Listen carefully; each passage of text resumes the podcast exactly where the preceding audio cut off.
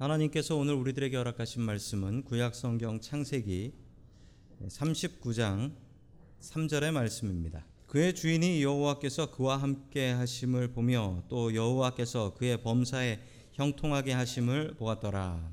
아멘. 하나님께서 우리와 함께 하시며 말씀 주심을 감사드립니다. 아멘. 자, 우리 옆에 계신 분들과 인사 나누겠습니다. 반갑습니다. 인사해 주시죠. 반갑습니다.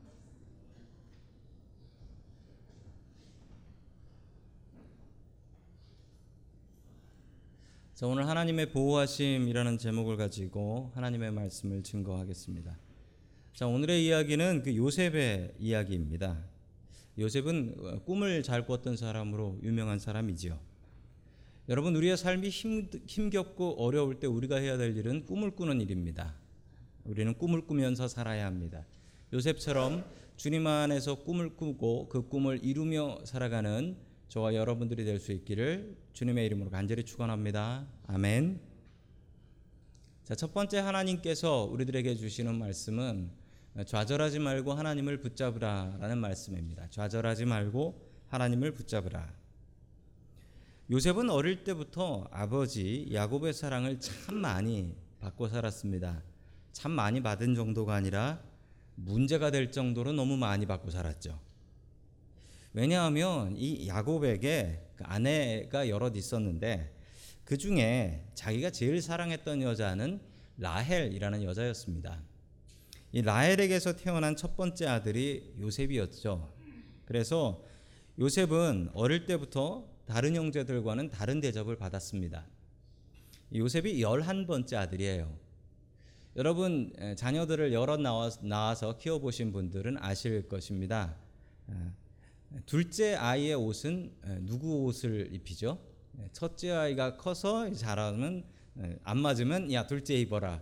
여러분 열한 번째면 어떤 일이 생기냐면 첫째가 벗은 걸 둘째가 입고 둘째가 셋째 셋째가 넷째 그래가지고 열한 번째까지 가는 거예요. 뭐 코미디 같은 얘기입니다. 열한 번째까지 가면 그게 옷이겠습니까? 그게 옷이 아니죠. 여러분 그런데 성경에 보면은 형님들은 다 색깔 없는 평범한 옷을 입었고요. 그리고 요셉은 아버지께서 너무 사랑하셔서 열째까지만 물려 입고 열한째는 색깔이 있는 옷을 사서 입혔다라고 이야기를 합니다. 여러분 형제간에 이런 일이 있으면 어떤 일이 생길까요? 예, 형제들이 미워하지요. 예, 너는 도대체 뭐길래 아버지의 사랑을 이렇게 받느냐 미워하게 됩니다. 여러분 이걸 한국말로 편애한다라고 하죠. 야곱이 편애를 했습니다. 그래서 형제들이 요셉을 따돌렸지요. 당연한 일입니다. 그 원인은 아버지의 잘못된 사랑 때문이었습니다. 여러분 부모님들께 여쭙습니다. 부모님들께 여쭙는데 한국말에 이런 말이 있죠. 열 손가락 깨물어서 안 아픈 손가락 없다. 예, 아시죠? 여러분 부모님들께 여쭤봅니다. 맞습니까? 아무도 대답을 안 하시네. 아 이거 아프죠. 다 아파요. 자식 중에 안 아픈 자식이 어디 있습니까? 자식 자식은 다 마음이 아프죠. 그러나 여러분 다시 한번 여쭙습니다. 열 손가락 중에 덜 아픈 손가락 있습니까? 있, 있는 분들이 있을 거예요. 열 손가락 중에 아, 저 손가락은 좀 확 깨물어 버렸으면 좋겠어라는 손가락 있습니까? 있습니다. 있어요. 여러분 편애하면 가족들 간에 큰 상처가 남습니다. 그 편애, 잘못된 사랑을 입은 아이도 끝내 잘못돼요. 성경이 가르치고 있는 진리입니다. 요셉이 그래서 인생이 꼬이기 시작하는 것이죠. 여러분 요셉은 형제들에게 배신을 당합니다. 형제들이 기회를 찾고 있다가 기회를 딱 잡았습니다. 딱 잡아서 요셉을 때려 죽이려고 작정하죠. 때려 죽이려고 합니다. 살려달라고 애원하는 요셉을 죽이지 않고 형제들은 이집트의 노예로 팔아버리게 됩니다. 여러분 형제와 자매에게 배신을 당해 보신 경험이 있으십니까? 나의 친 형제 자매인데 그 형제 자매들한테 배신 당했다. 여러분 그 상처를 아시는 분은 이 요셉의 큰 아픔을 아마도 아실 것입니다. 치료되지 않는 상처예요. 또 우리 중에 형제 자매나 또 교회 안에서 믿음의 형제 자매들에게 어려움을 당해 보신 분들은 또 그 상처가 마음에 너무나 크실 것입니다. 여러분 그분들에게 하나님의 치료하시는 은혜가 있기를 주님의 이름으로 간절히 축원합니다. 아멘. 자, 창세기 39장 1절의 말씀을 같이 봅니다. 시작. 요셉이 이집트로 끌려갔다. 요셉을 이집트로 끌고 내려간 이스마엘 사람들은 바로의 신하인 경호대장 이집트 사람 보디발에게 요셉을 팔았다. 아멘. 자, 요셉이 팔려가는데 이집트로 팔려갑니다. 이집트 노예 시장에서 아, 노예를 파는데 그 노예 시장에서 비싼 값에 바로의 신하인 경호대장 이집트 사람 보디발의 집에 팔려가게 되는 것이죠. 경호대장이면 대단한 사람입니다. 이 왕의 경호대장이면 대단한 힘과 권력을 가지고 있는 사람이지요. 잘 사는 집입니다. 이 집에 팔렸다라는 것은 이 노예가 값이 아주 높은 노예다라는 사실입니다. 가난한 집에 팔려갔으면 힘없고 싼 노예겠지만 이렇게 부잣집에 팔려갔으면 잘생기고 젊고 힘이 좋은 노예이기 때문에 비싼 값에 보디발의 집에 팔려가게 된 것이죠. 그렇게 귀하게 자랐던 요셉이 어느 날 이집트 노예가 됩니다. 말도 통하지 않는 나라에서 주인이 뭐라 뭐라 일이나 시키면 그게 무슨 말인지를 알고나 제대로 했겠습니까? 노예에겐 희망이 없습니다. 죽을 때까지 노예로 살아야 되고 만약 노예를 탈출해서 간다고 하면 어디로 갈 수 있을까요? 자기 형제들이 있는 집으로 가면 형들이 가만두겠습니까? 저놈 살려뒀더니 돌아왔네. 어쩔 수 없이 평생 외국인 노예로 살아야 되는 요셉. 완전히 상상하지 못했던 다른 방향으로 그의 인생이 풀려나가게 되는데 여러분 노예로 시작한 이집트 생활이 더 이상 올라갈 것이 없는 총리로 마무리되게 됩니다. 여러분 이 창세기의 요셉의 이야기를 읽다 보면 정말 드라마틱한데 읽다 보면 이런 생각도 들어요. 요셉이 이거 노예로 안 팔려갔으면 이거 어떻게 됐을까 하는 걱정이 들 정도로 요셉이 큰 성공을 합니다. 요셉의 성공 비결은 무엇일까요? 사람이 고난을 당하거나 스트레스를 받으면은 사람에 나타나는 몸의 반응이 있습니다. 먼저 가슴이 뛰죠. 가슴이 쿵쾅쿵쾅 뛰고요. 눈이 커집니다. 그리고 혈압이 높아져요. 스트레스를 많이 받는 사람들은 사망률도 높아진다고 합니다. 스트레스가 병이 되는 거지요. 마음이 병이 되어서 사망률도 높아져서 통계 자료에 의하면은 43%나 사망률이 올라간다라고 해요. 스트레스를 받으면은 사람이 빨리 늙고 병도 듭니다. 미국에서 연구한 결과입니다. 3만 명을 연구를 했는데요. 스트레스 받는 사람들을 추적을 했습니다. 스트레스 받는 사람들이 정말 조사해 보니까 43% 정도가 병에 걸려서 스트레스를 덜 받는 사람들보다 일찍 죽더라는 것입니다. 그런데 이 조사를 하다 보니까 묘한 사람들이 있더라는 거예요.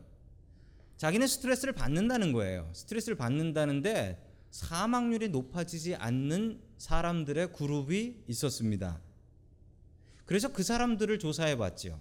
그 사람들을 조사해 보니까 그 사람들은 스트레스를 받아도 열이 받지 않고 스트레스를 받으면 더 열심히 해야지라고 하며 챌린지 받는다고요. 도전을 받는 사람들이었다라는 것입니다.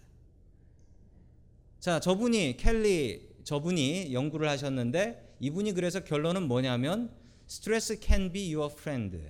아, 스트레스는 우리의 친구가 될 수 있다. 스트레스를 친구로 삼으라는 것입니다. 여러분 스트레스가 인생의 문제가 아니라는 것입니다. 우리에게 고난이 있는데 그 고난을 어떻게 생각하느냐가 더 큰 문제라는 것이죠. 스트레스를 친구로 받아들이면은 그 스트레스가 나를 병들고 망하게 하는 게 아니라 그 스트레스 때문에 더 열심히 살게 된다라는 거예요. 때로는 너무나 스트레스를 받지 않고 사는 사람들이 더 큰 문제라는 것이죠. 요셉은 스트레스를 받을 만했습니다. 완전히 인생 망쳤잖아요. 귀한 집 아들에서 외국인 노예가 되었습니다. 그러나 오히려 성공할 수 있었습니다. 그 성공의 비결은 무엇이었을까요? 여러분 창세기에 보면 이 요셉의 이야기에 요셉이 이 큰 고통을 당하는데도 불구하고 요셉은 단 한 번도 좌절했다라는 말이 나오지 않아요. 한 번도 안 나와요. 여러분 아버지인 야곱은요 자기 자신을 어, 바로한테 가서 이집트 왕 바로에게 가서 소개할 때 내 인생이 참 험악한 인생이었다라고 소개를 합니다. 여러분 그런데 그의 아들 요셉하고 비교하면 요셉이 훨씬 더 험악한데요. 그런데 여러분 요셉은 단 한 번도 내 인생 험악했다라는 말도 안 하고 성경에 요셉이 좌절했다는 말도 안 나와요. 여러분 우리가 죽을 때까지 스트레스는 끝나지 않습니다. 어릴 때는 공부가 스트레스였고 어른이 되면 돈 버는 거, 직장, 가족, 나이 들어서는 손자 손녀 문제가 끊어지지가 않습니다. 여러분 요셉을 본받으십시오. 요셉은 스트레스를 원수로 여기지 아니하고 스트레스를 훈련으로 생각했습니다. 자, 우리 시편 119편 71절의 말씀 같이 봅니다. 같이 읽습니다. 시작. 고난을 당한 것이 내게는 오히려 유익하게 되었습니다. 그 고난 때문에 나는 주님의 윤례를 배웠습니다. 아멘. 고난 중에 하나님을 더욱더 의지하는 저와 여러분들 될 수 있기를 주님의 이름으로 간절히 축원합니다. 아멘. 두 번째 하나님께서 우리들에게 주시는 말씀은 하나님을 두려워하라라는 말씀입니다. 하나님을 두려워하라. 사람들은 누구나 두려움이 있습니다. 40년 전에 아이들에게 물어봤습니다. 아마 제가 어릴 때쯤인 것 같습니다. 무엇이 세상에서 제일 무서운가를 물어봤더니 40년 어, 전의 아이들은 첫 번째로는 무서운 동물, 호랑이 사자가 무섭다라고 했습니다. 뭐 호랑이 사자를 볼 수도 없었는데 그걸 그렇게 무서워했다고 해요. 자, 두 번째로는 캄캄한 방, 불 꺼진 방이 무섭다라고 했고요. 세 번째는 어, 나 모르는 사람, 낯선 사람이 무섭다라고 얘기를 했답니다. 요즘 아이들에게 물어봤습니다. 세상에서 제일 무엇, 무서운 것이 무엇인가? 40년이 지났는데 아이들의 답이 정말 많이 달라졌습니다. 첫 번째 제일 무서운 것은 부모님의 이혼이 무섭다. 어, 두 번째로는 암이 무섭다라고 얘기했고요. 세 번째로는 취업이 무섭다. 앞으로 뭘 해 먹고 살아가야 되나 이 걱정을 애들이 한다라는 거예요. 여러분 두려움은 대상은 바뀌지만 누구에게나 있습니다.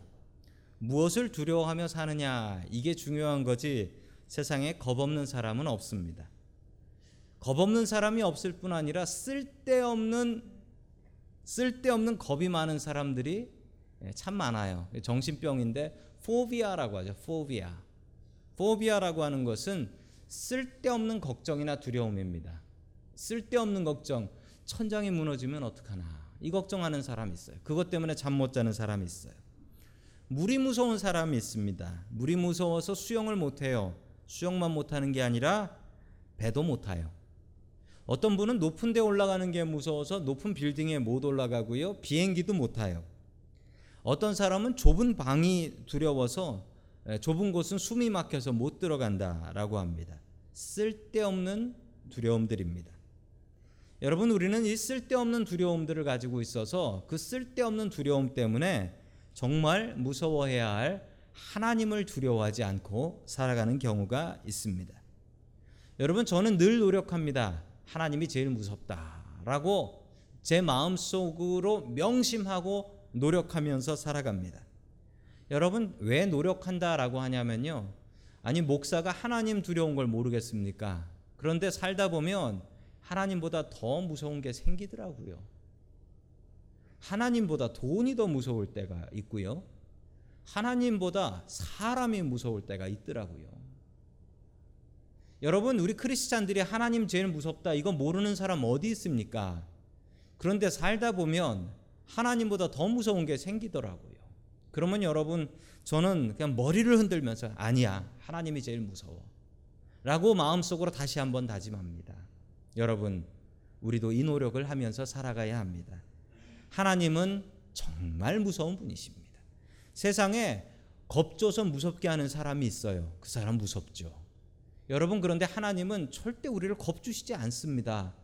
그런데 여러분 생각해 보면 하나님 얼마나 무서운 분이신지 몰라요. 하나님은 우리를 영원히 죽이실 수도 있고 천국에 보내실 수도 있고 지옥에 보내실 수도 있는 분이십니다. 여러분 하나님을 가장 무서워하며 살 수 있기를 간절히 축원합니다. 아멘. 자, 계속해서 39장 7절의 말씀 같이 봅니다. 시작.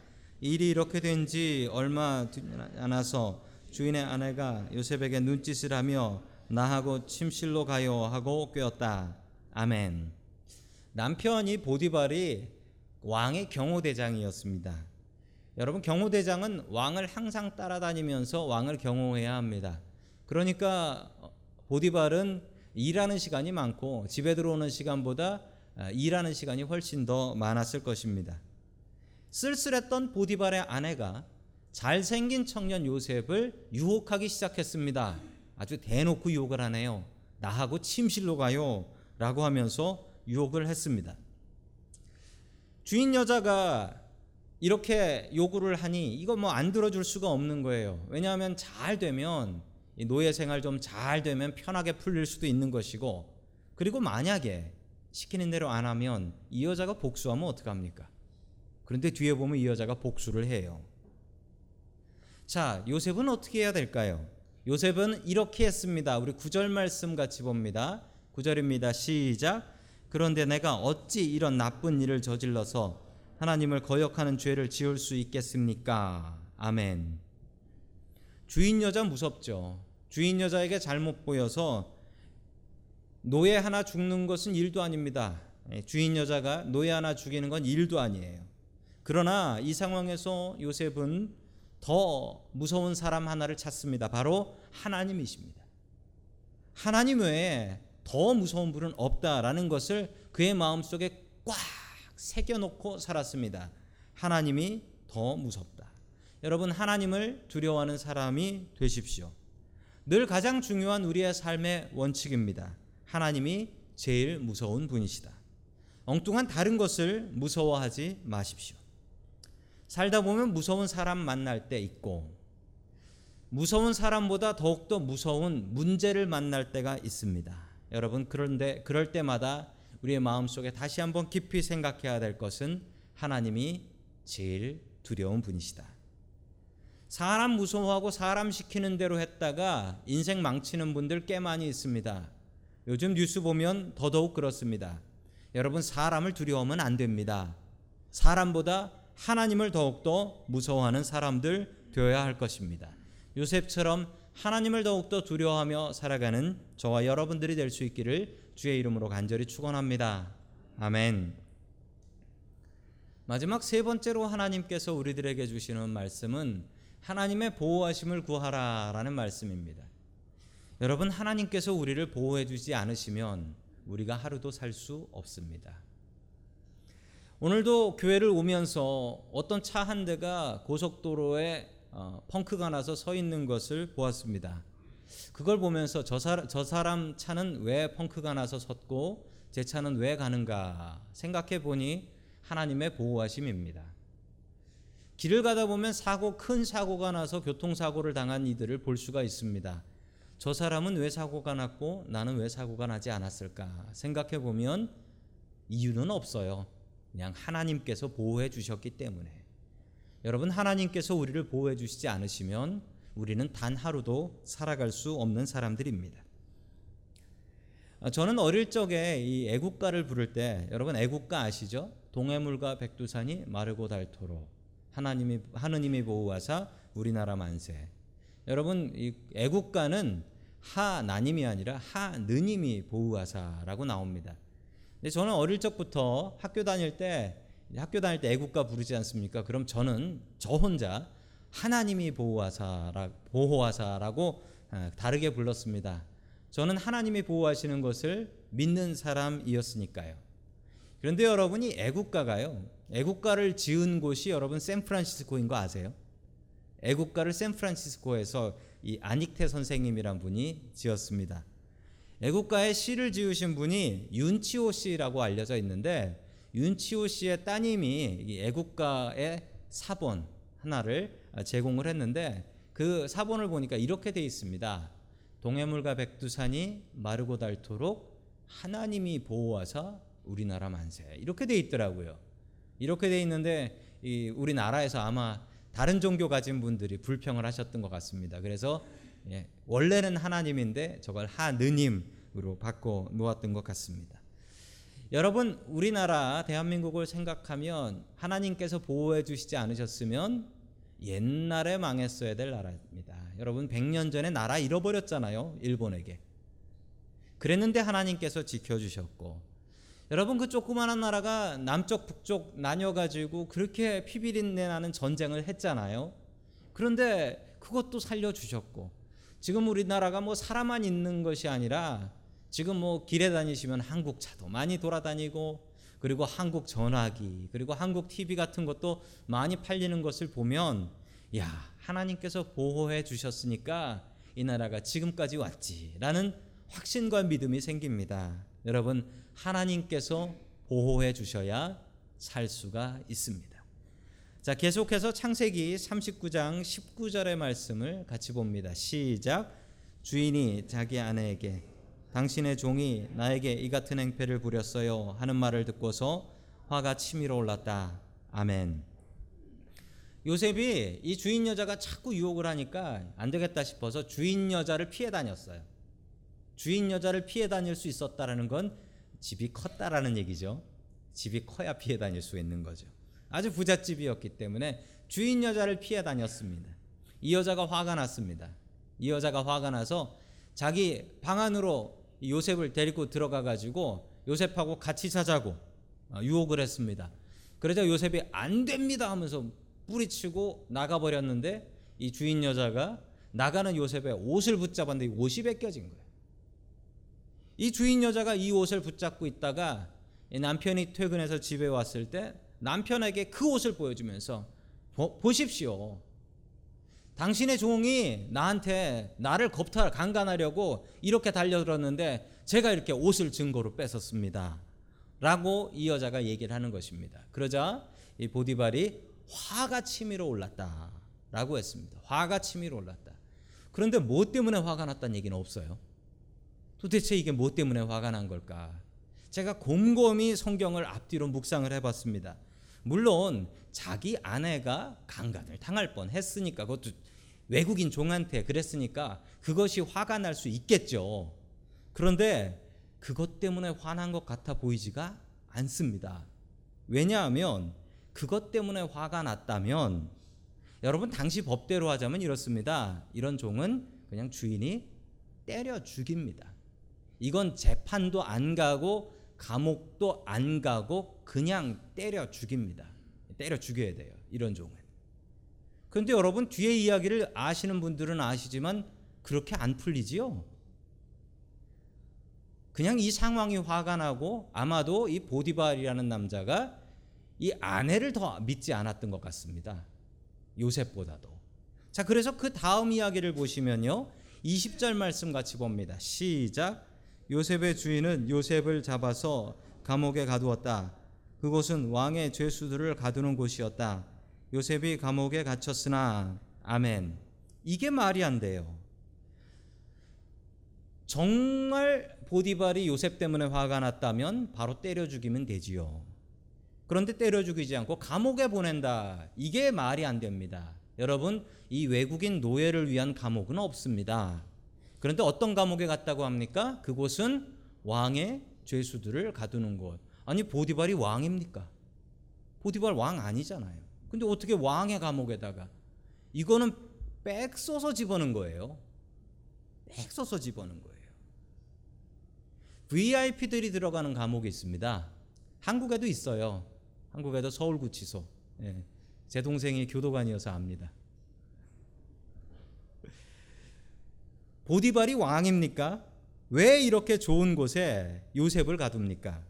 어디서 그리고 여러분 이 감옥에서 뒤에 이야기를 보시면 요셉이 여기서 유명한 사람들, 힘 있는 사람들을 만납니다. 그래서 뒷이야기가 잘 풀리게 되지요. 보디발이 요셉을 믿고 자기 아내를 더 믿지 않았던 것 같습니다. 그래서 보디발을 왕들의 죄수나 들어가는 VIP 들어가는 감옥에다가 집어넣게 됩니다. 이게 하나님의 보호하심입니다. 여러분들도 이 보호하심을 경험해 보신 분들이 계신 줄로 믿습니다. 아니 계신 게 아니라 이 보호를 경험 안 해보신 분들이 없으실 것입니다. 하나님께서 보호해 주셨으니까 그때 나를 지켜 주셨으니까 내가 살았지라는 분들 여기 계시죠? 지금 내가 살아있는 것은 하나님께서 보호해 주셨기 때문에 그때 지켜 주셨기 때문에 그렇다라는 분들 계시지요? 여러분 고난인 줄 알았는데 훈련이었습니다. 당할 때는 나한테 왜 이런 고난 생기나 했는데 지나놓고 보니까 하나님께서 나를 훈련시키신 것이었다. 우리 다 함께 창세기 39장 4절 말씀 같이 봅니다. 시작. 주인은 요셉이 눈에 들어서 그를 신복으로 삼고 집안일에 사실은 모두 요셉에게 맡겨 관리하게 하였다. 아멘. 노예로 팔려간 줄 알았는데 대단히 큰 집에 가서 어떻게 됩니까? 그 집의 일과 재산을 모두 관리하게 했다라는 거예요.